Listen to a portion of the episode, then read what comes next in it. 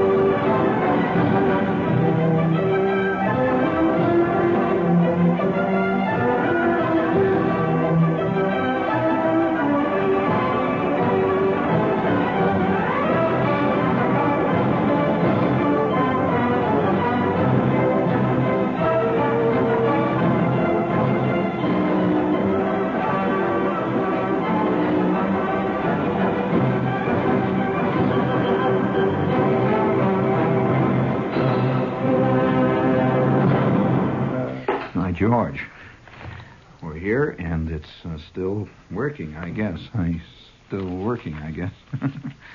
it's almost there. Uh, oh, oh, yes, yes, for crying out loud. Of course, of course, we're here and everything is there. I, I almost, uh, uh, it's a funny thing. I, uh, I was deluged with, uh, with, with the demonstration fans uh, here the last couple of days uh, saying that that demonstration, which I instigated outside of a high school in the Midwest 250 years ago, was one of the most stirring stories they have heard since The Will to Succeed by Horatio Alger, or Sam the Young Shortstop. Uh, I could tell you of other. I'll never forget. Did, you know, it's it's funny when, when the first time you really see uh, something happening in the world, which later becomes a a median, or even becomes the norm. Did I ever tell you about old Albert Farkas? Did I ever mention Albert Farkas on this show at all? I did talk about Farkas. All right. Uh, no, did I really? What did I say about Albert Farkas? I don't remember because I hated his guts. Huh? I don't recall. You go, "E, uh. I, I don't remember mentioning Albert Farkas, but if I did, all right, I did mention Albert Farkas. But let me tell you about Farkas one day. Farkas was the the uh, the class's strongman and thug, and uh, every class, of course, has one. And I didn't didn't recognize at the time though that that Farkas was way before his time, and if he were around today, there would be social workers, there would be sociologists, there would be psychologists swarming over him. He would become, in a way, the modern hero. Uh, Farkas was just a lout in those days, and, and uh, Farkas, I remember one time Miss Robinette. Uh, Yeah, yeah. Farkas chased me in the A&P one time. Well, that's not the, all that Farkas did. I remember one time Farkas, yeah, he chased me in the A&P. But I will have to say this: Farkas had had had two other louts with him. Harold Dill was Farkas's buddy, and along with Harold Dill was a guy named Bud Blue. And uh, one time I, I went out of my absolute skull and had a gigantic fist fight with Bud Blue in the woods which you talk about. It's a, it's a very strange feeling, you know, to find yourself in a fist fight with a guy that's been bullying you for 150 years and bullying everybody. And he was he this guy would come along and he'd hit fire plugs. I mean, he, he had everything bullied. He had parking meters bullied. He had he had he had buildings that would scare be scared of him and everything. But blue. And one time I just went out of my got a big fist fight, and I, I I jumped on Bud Blue in the woods. And the next thing I knew, I'm on top of Bud Blue and hitting him and bumping his head against the rock. And I got uh, suddenly I realized that I'm on top of the bully, and I got scared at that minute. What am I doing here? And right at that minute, I chickened out and got one in the ear. Uh, you know, it's believe me, it's, the minute you're aware of what you're doing, you're dead. It's like when you're acting on a stage. The minute you're say, "Gee, I'm out here. There's 2,000 people. I'm and to be or not to be. That is the question." The next thing you know, you look up on the balcony, you look out, you hear the guy selling tickets. Forget it. Forget it. Forget it. If Mr. Chapman is out there in the audience, if Richard Watts is in the audience, you are going right back to the unemployment line tomorrow night after the clinker closes. It's a, it's that knowledge, it's that understanding yourself. So I'll, I'll tell you about Farkas, how I was in on the beginning of a whole new wave of things. I never realized until this time, of course, or I've, time to time I had intimations that, that Farkas was a, he's truly avant-garde. You know, we always think of the avant-garde as, as artists and writers. Oh no, there's another kind of avant-garde, completely. Farkas is sitting in the class there with Miss Robinette, and Miss Robinette was one of these rounded teachers. Tell you what she looked like. You ever see a, a very bad comic strip named Dixie Dugan? Well, Miss Robinette looked like Dixie Dugan. She had big round eyes, sort of like Ella Cinders type eyes, Abbie and Slats, you know. And uh, she was she had a she was rounded all over, and she was a great yeah oh yeah she was one of the very few teachers I look back upon now and realize that had I known now what I know now, well, wait a minute, the way. Had I known then what I know now, well, I guess I still would have had trouble in geography. It wouldn't have made much difference because I still would have been three feet six, and it wouldn't have worked out. It doesn't make any difference. So I'm sitting there one day in class, and everybody is sitting in class, and it's in it's in. Uh, uh, Miss uh, Robinette taught fourth grade, fifth grade, fourth grade. How old are you when you're in fifth grade? Fifth grade it was. How old are you? I don't recall you. It says all of 10? All right, we're all sitting there. We're in fifth grade.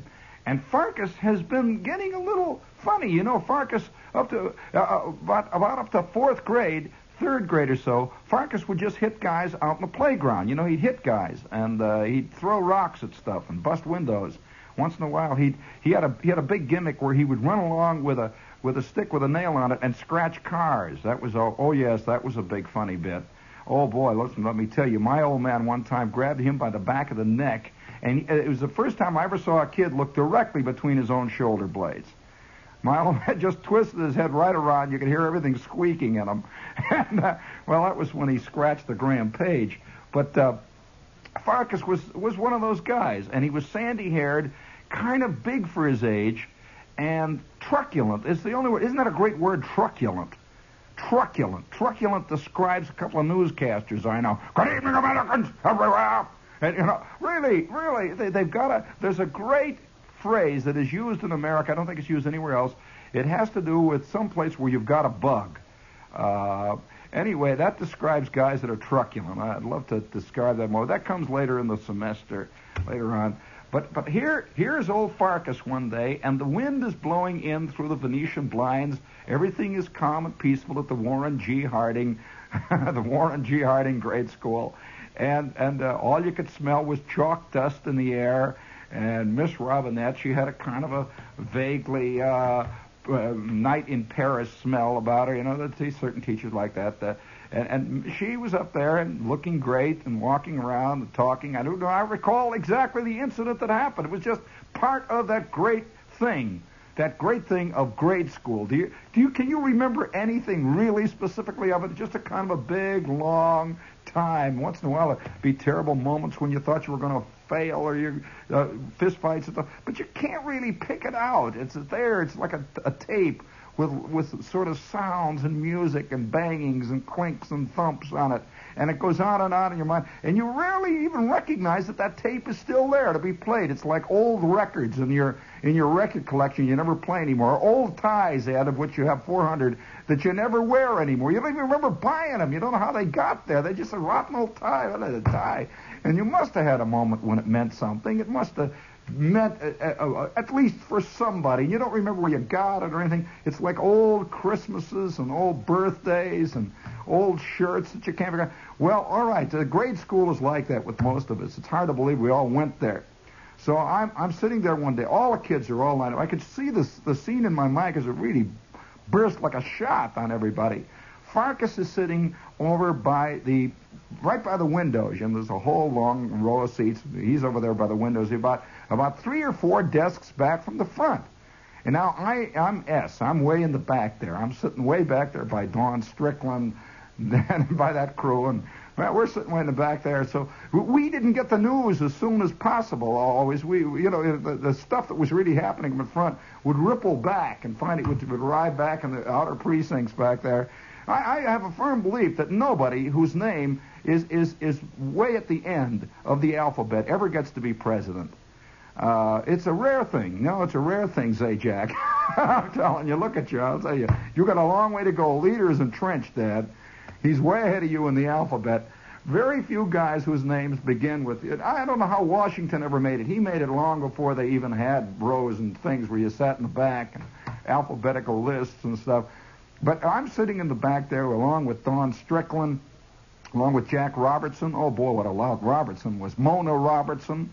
Uh, Mona Robertson was famous for she won an Indian blanket once. Uh, yeah, she won an Indian blanket once from a traveling a traveling carnival. She won an Indian blanket doing jitterbugging. And, and oh yeah, she jitterbugged. I'll tell you that chick was was completely out of her skull. I, won an Indian blanket. I don't. I, I wonder if she ever tells her kids now about the. T- well, I've uh, some that asked me to tell you about the time Mona Robertson did went went up on top of the stage there at the traveling carnival and won the jitterbugging contest. And it was well, I'll tell you, it was very embarrassing because you know we're all standing down there, and kids have a certain attitude towards one another when they're in about sixth and seventh, fifth grade, you know, especially when they're boys looking at girls. Well, it was very embarrassing, and yet it was a great moment because Mona Robertson had a, you know how they how they used to do a jitterbug stuff. Well, she was jitterbugging like mad with a guy who was about three grades ahead of us, who was just a myth with us. His name was Lawrence Stryker. He was a myth. He was about nine and a half feet tall, and he was one of these guys. You've seen movies of him jitterbugging. Well, she was jitterbugging. She was about in sixth grade, I think, fifth grade, sixth grade, sixth grade roughly. Maybe she was ten or twelve, maybe eleven or twelve, something like that. And she's jitterbugging like mad. And it was that night that everybody realized that Mona Robertson wore black panties. And what a fantastic sensation that caused in, at the Warren G. Harding School. I mean, you, wow, you know, and, and, you know, it's terrible. All of us, panties were just rumors with us. Uh, all the kids, it was just things we saw in ads and Sears Roebuck catalogs, and all of a sudden we saw them on Mona. And uh, wow, we, uh, oh boy, that, that seared many a guy's psyche forever, you know. But but Mona was sitting there, and so was Jack Robertson, all of us sitting in the back there. We don't know what happened. It was a wild thing because rumors went, back and forth afterwards about what, what occurred. But suddenly you heard a sort of snorting sound, like that. And, and we look at well, what's, what's going on, and it was quiet. Everybody sort of working away. You know, ah, you're just going on forever. You you were in a routine. And over up in the front there, by the windows where the breeze was coming in off the lake, and it was sort of soft and halfway warm winter day, you know, those days when everything is melting a little bit and it gets cold and it melts, and you can see the big old icicles hanging out there and the sun is shining down.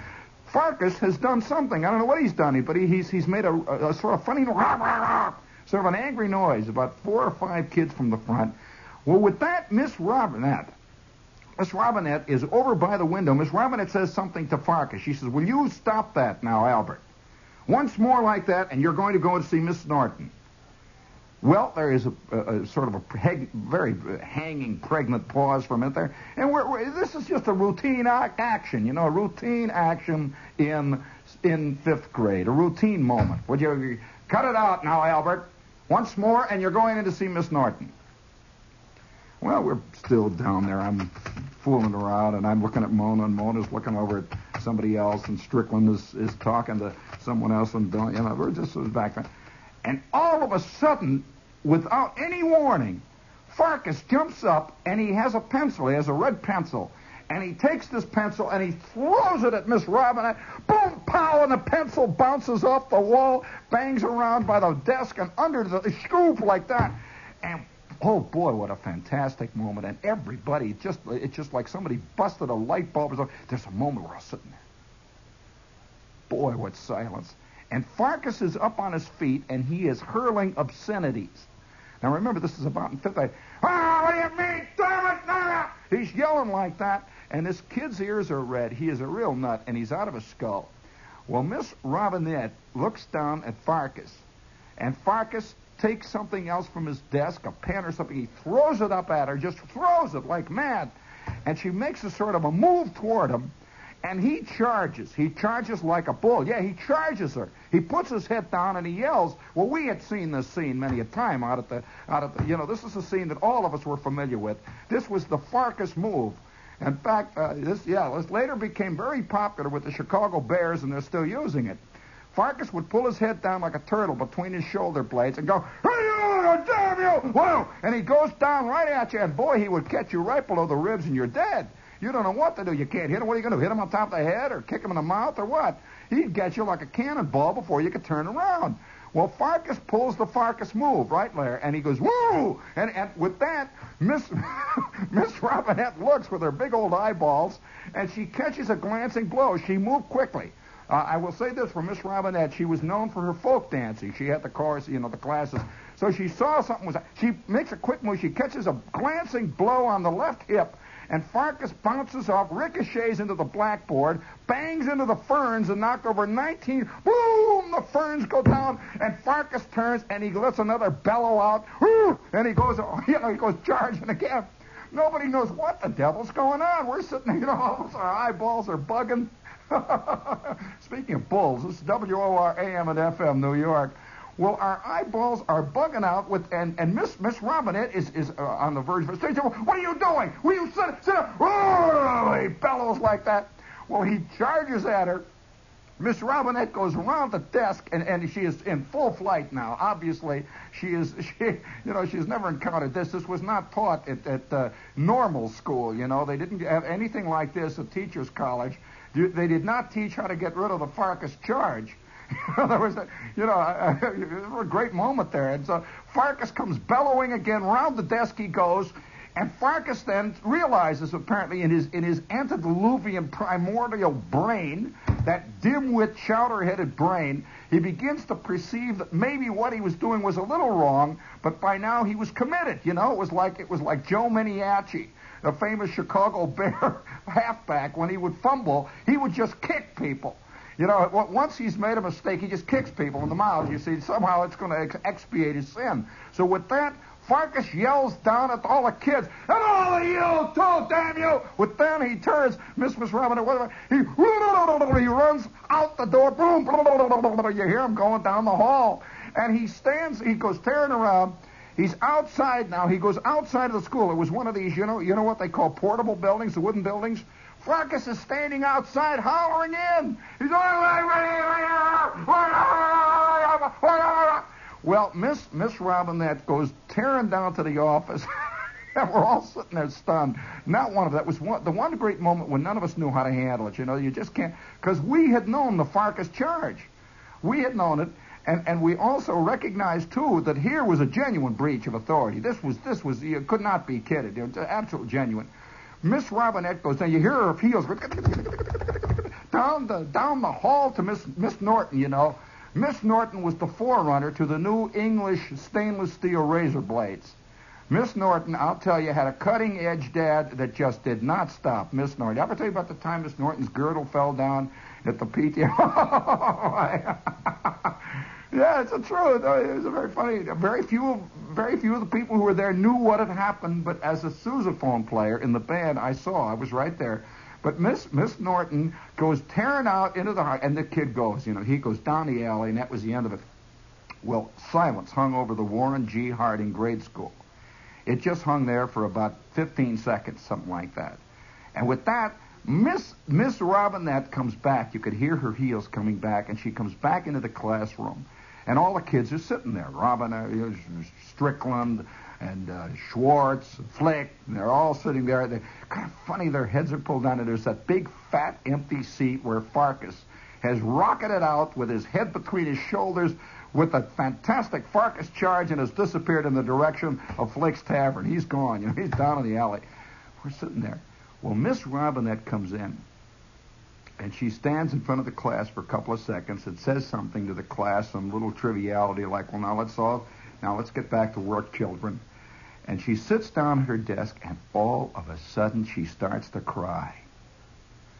Oh my God! I tell it. She starts to cry, and she puts her head down on the desk, and all of us were sitting there, and and she has a box of Kleenex, and she starts taking out the Kleenex, and she's abs- she just completely dissolved, and we're all sitting there, and you know Schwartz was you know Schwartz was about to move in, you know where Farkas had left off. He was about to pick up the the cudgels, you know, and everybody, you know, there's that that that, that you know, it's just like it's like the the French Revolution. You break one thing, and the next thing you want to cut everybody's heads off, and everyone's sort of feeling, oh boy, wow, you know. And she is crying, and everybody's sitting there. Well, Robin, Robertson is sitting in front of me. He kind of looks around. Mona Robertson's looking at Schwartz, and the kids are sort of itching, you know.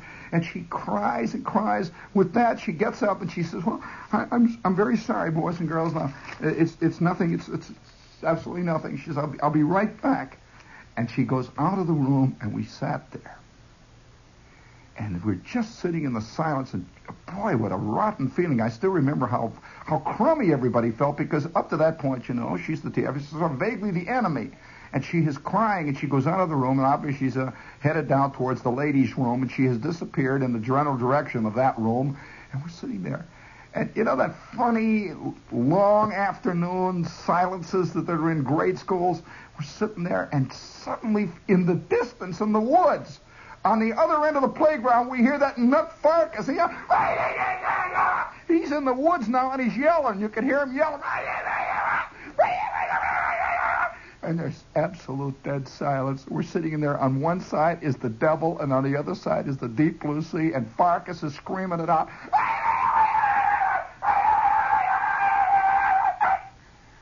Well, he stops. And it was dead, and nothing. It's just sort of hanging there. And we can hear Miss Robinette coming back, and she comes back, and you know that look that people have that they've just washed their face? And, and she's just washed her face, and she's combed her hair, and there's kind of redness around her eyes. All sitting there. And Miss Robinette says, Now, uh, uh, I want all of you to pass your papers uh, in English forward. We, and the kids are going real hard. They're going through their notebooks, you know, working with the English. And so, oh, Miss Robinette, uh, Miss Robinette, about about uh, the second sentence in the assignment there, where where uh, the the adverbial clause, I I, I couldn't. Miss Robinette says, well, uh, I'm glad you asked that question, Jack. The adverbial clause in that sentence, it's very difficult. It's a very difficult clause. And out in the distance we can hear, and nobody is paying a bit of attention to it. Everybody's looking the other way. You can hear out there.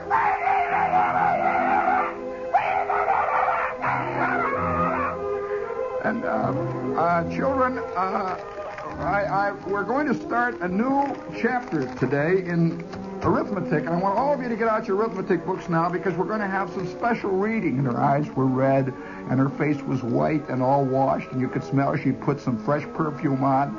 And all you could hear in the classroom, you couldn't hear her talk, you couldn't hear the kids write. All you could hear was.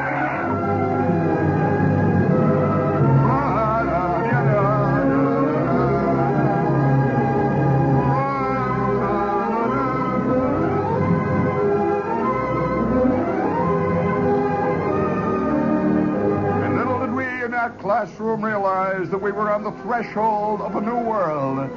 Farkas was the first avant-garde kid.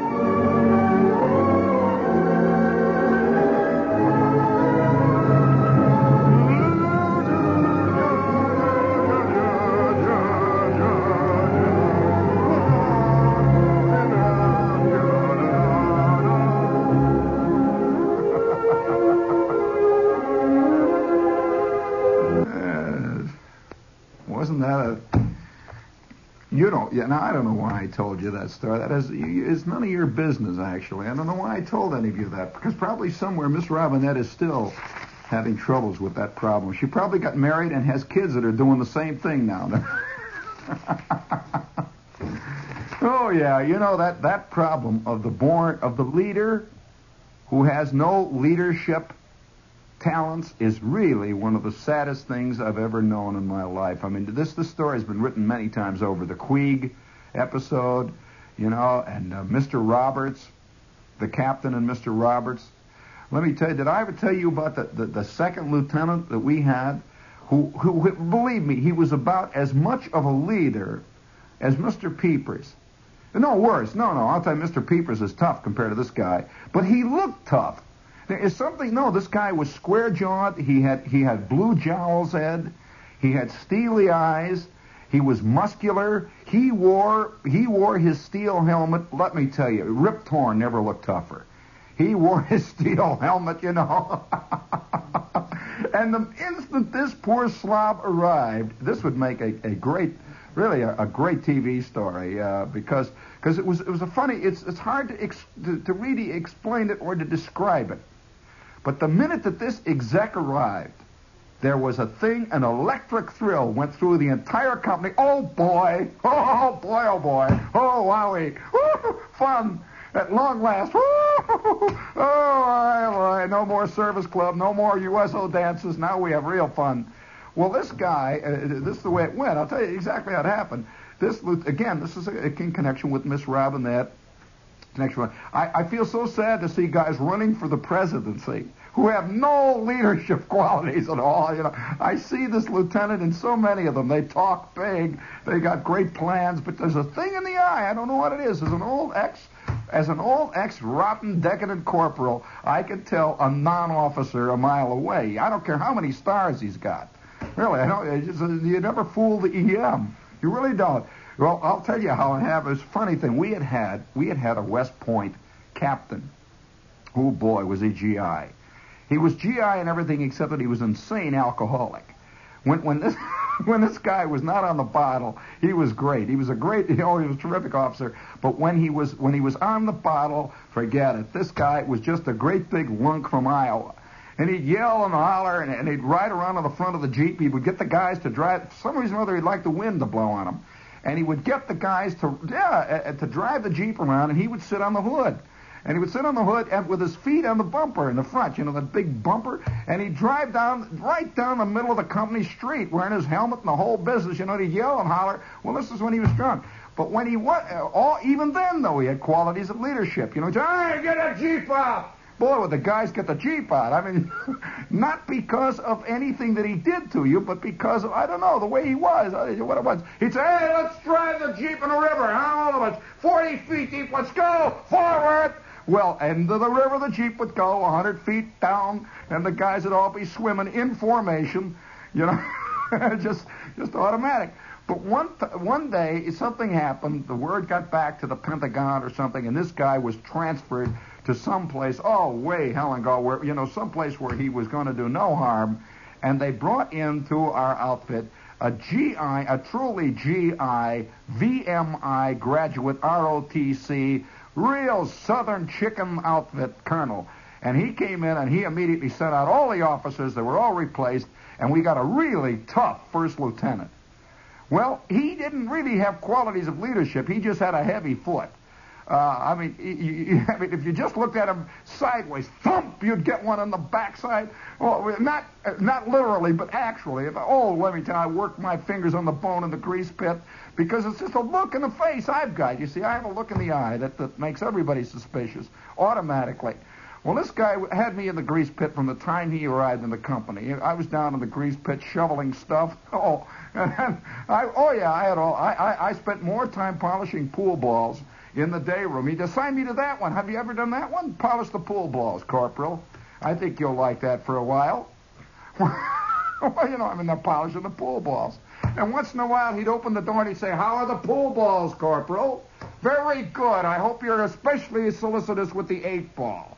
Very good, Corporal. And he'd slam the door and he never broke me though. I can't figure it out. I, I always remained corporal, but he always a corporal. He'd go like that. and there were 19 other corporals in the company, but when he hollered corporal, they knew who it was. And so I said, yeah, what, what do you want? Yes, sir, yes, sir, yes, sir, yes, sir.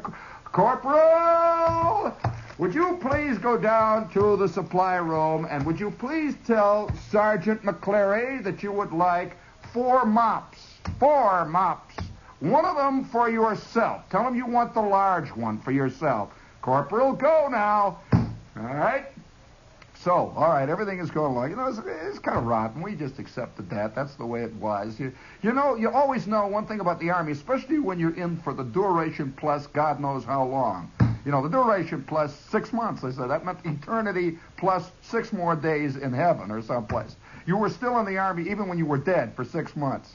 So, so the, the, everybody, you know, you just know that the, one thing in the Army, it's going to change. That's it.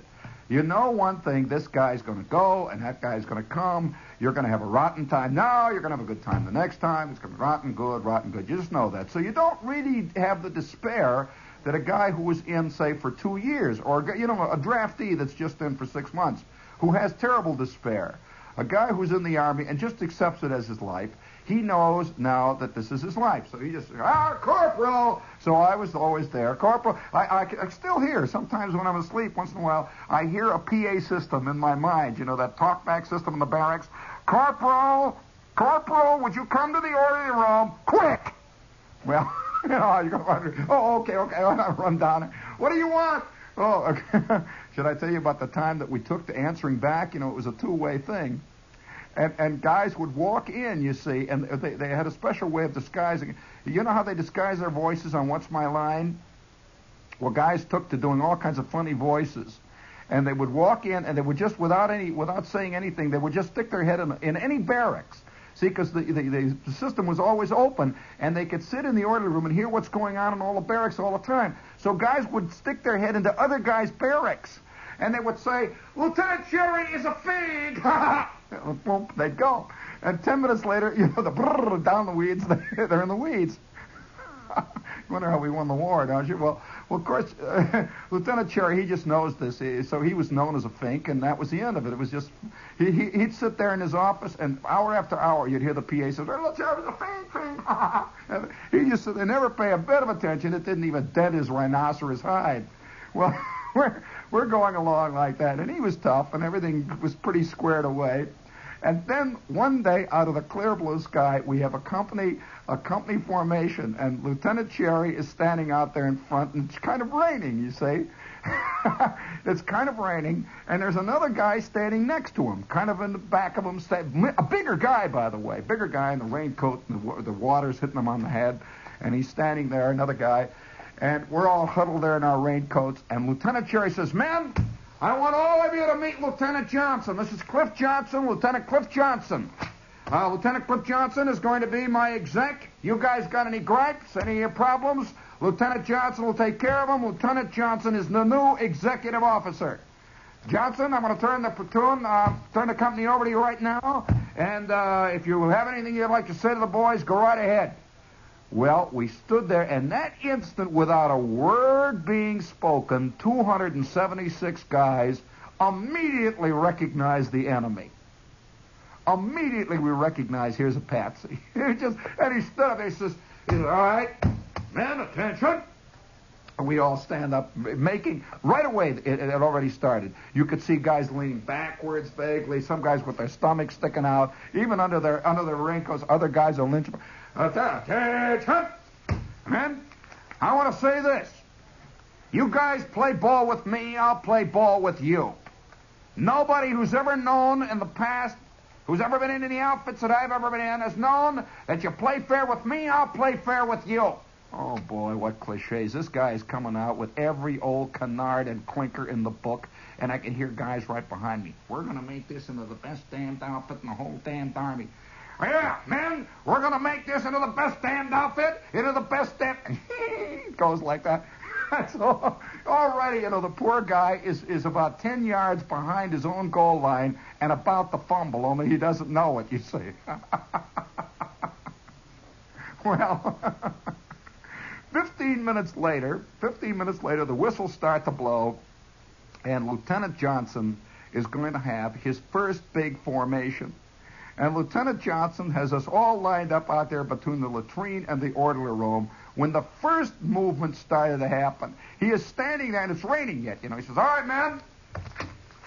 Lieutenant Cherry and I have discussed the question of drill, and we have decided that this outfit needs a little more close order drill.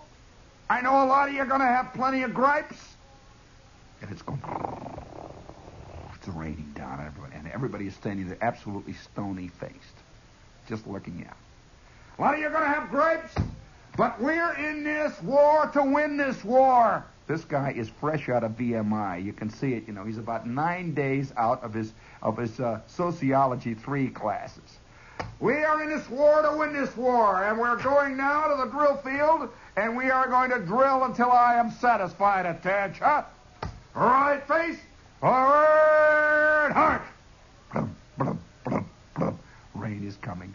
And all of a sudden, out of the corner of my eye, I see out of this, this great herd of bumping up and down green helmets, bumping up and down green raincoats, and bumping up and down green gas masks, this great herd of mushrooms. Blum, blum, blum. Suddenly, one guy's head goes whoop, boom, straight up in the air. There's a trick you do that you roll up on the ball of your arch, and you just go straight up without missing a beat. Whoop, whoop, boom, boom. Lieutenant Johnson looks over there, and it's up, boop, boop. Another head goes up. He can't stop, boop, boop, like that. Ah, company, halt! Left, haste! Rain comes down. I don't know what kind of an outfit this this gang is used to being, but we are going to make this the best damned outfit in the best damned army. He's standing there. All right, now, I don't want any more fooling around. I have the authority of Lieutenant Cherry to break any man in this outfit. You understand? you understand? He's talking to about he's talking to about about 260 of the most grizzled, hardened, totally cynical privates that you ever saw in your life people with about nine corporals who couldn't have cared less about getting busted. He didn't, you know. Somehow that always uh, that always makes an officer think that scares you right out of your shoes, getting busted. You know, busted, busted, busted. Right, company attention, right face, forward, march. Well, from that day on, it continued. Every time Johnson got us out, little things, little niggling things heads popping out, guys dropping raincoats out of their pack, guys dropping. I, I'll never forget the time he hollers, Gas! Gas! We're out running, you know, gas. He's hollering gas. Well, there was a rule in the Army that when you had, you, one thing you could never do was to keep anything extraneous, extraneous at all in your gas mask. An absolute rule. Gas! Gas! Again, it's raining. You see all these guys with the helmets and all with rain. Gas! You see candy bars, apples, footballs, things I can't even describe. All kinds, of sandwiches, pickles, everything is flying. And he's looking, he sees all the groceries bouncing around in the cans and stuff. Oh, oh, hey, hey, guys. Boy, that time we all got our gas masks on, standing there with the big goggles looking. Poor old Lieutenant Johnson. I, I never forget that. Then the final thing came when Johnson had us out in the rain. I think I told you this story. This is always raining. This was, it was raining 24 hours a day, and it was raining, raining, raining. And Johnson had us out in the rain, and he was, oh boy, he was, oh boy, he was bugged. We were nothing at all like the platoon that he had at VMI, you know, the underclassmen. Nothing like the crowd that he had at OCS. All of a sudden, these are rotten soldiers. Haven't been overseas. You know, they they I mean, they, they, knew the story.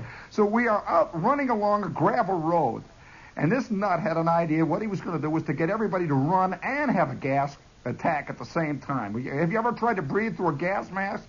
Running at, at top speed in the rain in a GI raincoat? Well, I'll tell you. You think isometric exercises are great. You ought to try this one. so, so old Johnson, he's really got to see where he gets on. Oh, gas, gas, gas, gas. Yes, gas! He's yelling, see, gas, gas, you know, gas for crying gas. Oh, we've been getting this gas from him for years. Gas, gas! So, all right, we put we put on the gas mask, and, and we're still slogging along. You know, rifles are hitting us on the back of the head and the canteens and junk. And then with that, he hollers, double time, double time. We're running, and, and we got the guy. Shoo, the sweat is coming down, and your ear balls are popping. You know, your eyes are sweating. Well, about that time, I hear the first. You hear this wild chicken coming onto this crowd of gas masks. It's what? What? What's going on? And somebody hollers, Lieutenant Johnson is a freak. With that, the whole company is yelling stuff behind their gas mask. You couldn't see anything. And we go running past another company that is going in the opposite direction with a very official looking lieutenant colonel. Ooh. He turns and he stops. He says, All right. At ease. At ease, men. And he's standing there, and his gas mask is hanging at half mast. he just starts sweating. he's a big son of a gun. And we're all standing there looking very innocent, our gas masks there. Oh, by the way, another thing. There wasn't a single guy, had we been gassed in that company, Eddie, would have lasted for more than 10 seconds. Each one of us had taken the filter out of the cone out of the nose cone, you see, because you can't breathe in a gas mask with the filter in. we had just taken that, thrown that out years ago. So our gas masks were just sheer, you know. so, so we're all standing there with our gas masks and the candy bars falling again, and everybody's wet. They're sweating through their raincoats. And, and there's a great, a fantastic, it must have been like Farkus. There's a great feeling of total victory. We just started standing there. He, we knew he was on the run, and poor old Johnson is standing. All right, now.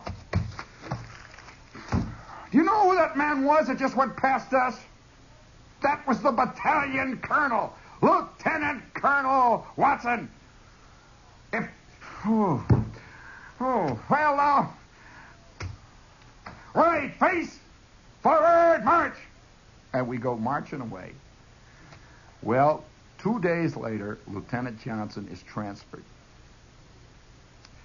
Lieutenant Cherry the afternoon that poor old Johnson left in the jeep, I'll never forget the afternoon they left because the rumor gets out immediately. The word comes from the from the from the orderly room, the corporal who's under. Hey, hey, he's been transferred. He got his orders. Yeah, I don't know now. You know, Raleigh Jam. Oh boy, yeah, that's all right. 102nd Airborne. Oh boy, they're giving it to him.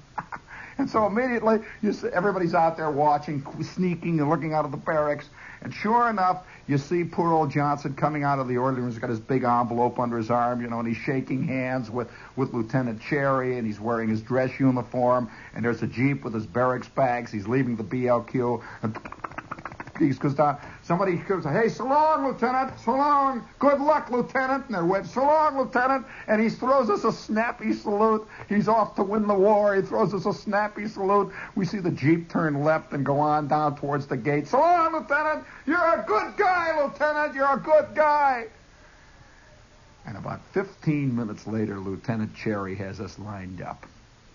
He says, now look, company. Don't think you pulled anything over on me. I know what you guys did to Johnson. I know what you guys did to Johnson, and I am not saying to you that Johnson did not deserve it. But the next time one of you guys gets out of line, Corporal, hey, Corporal, I'm straightening up back. All of a sudden, the company is a fantastically different company. Oh boy, everybody's standing up. Corporal, Corporal. Ten minutes later, we get an exec officer that trained under King Kong and Attila the Hun that guy came in. I don't know where they got him. He was an 82nd Airborne reject. He was too tough. He came in, he was nine feet tall. You could hear his head bumping on the seating in the latrine when he was walking bent over. He came in and he took all of the second platoon and bumped their heads against every head in the first platoon. Like a bunch of bowling balls getting batted together. You never saw a bunch of flatter stomachs in your life. All right, let's go there. That's enough of that. I got a lot of these little things to do here. Let's see here. Uh, uh, the Federation of the Handicapped, 211 West 14th Street, New York 11. They'd appreciate your. These are all these are all charities that would like your money. Comeback, 16 West 46th Street. What's this for? Oh, I see. Chronic impairments. And here's another one. Uh, Foster Parents Plan, Box 944, New York 8. These are all various things that if you would like to contribute, they would be delighted to have you do so. But you know, you know, I, am thinking, I'm, I'm, thinking about, I'm, I'm, really thinking about the connection between this sensation of, of, of, observing we are in the hands, the clutches of a non-leader. I, I'm thinking about this in connection with, with, with, with presidential elections Oh, there's nothing that scares you more than to look into the eye of your president and see he's not, you know, where, where, we go from here? Where, you know, you kind of wish for Richard III, Richard the Lionhearted to come back and lead a crusade or so, you know, march or something. And I can still see somewhere along the line Miss Robinette's look and smell that perfume, evening in Paris, floating through the Warren G. Harding corridors. Miss Robinette's eyes read Lieutenant Johnson's look of sheer stark terror when he saw that first helmet bob up in the darkness. He knew he was a phony. He knew he couldn't make it, you know. He knew it. Wherever he went, the 102nd Airborne, the same thing must have happened.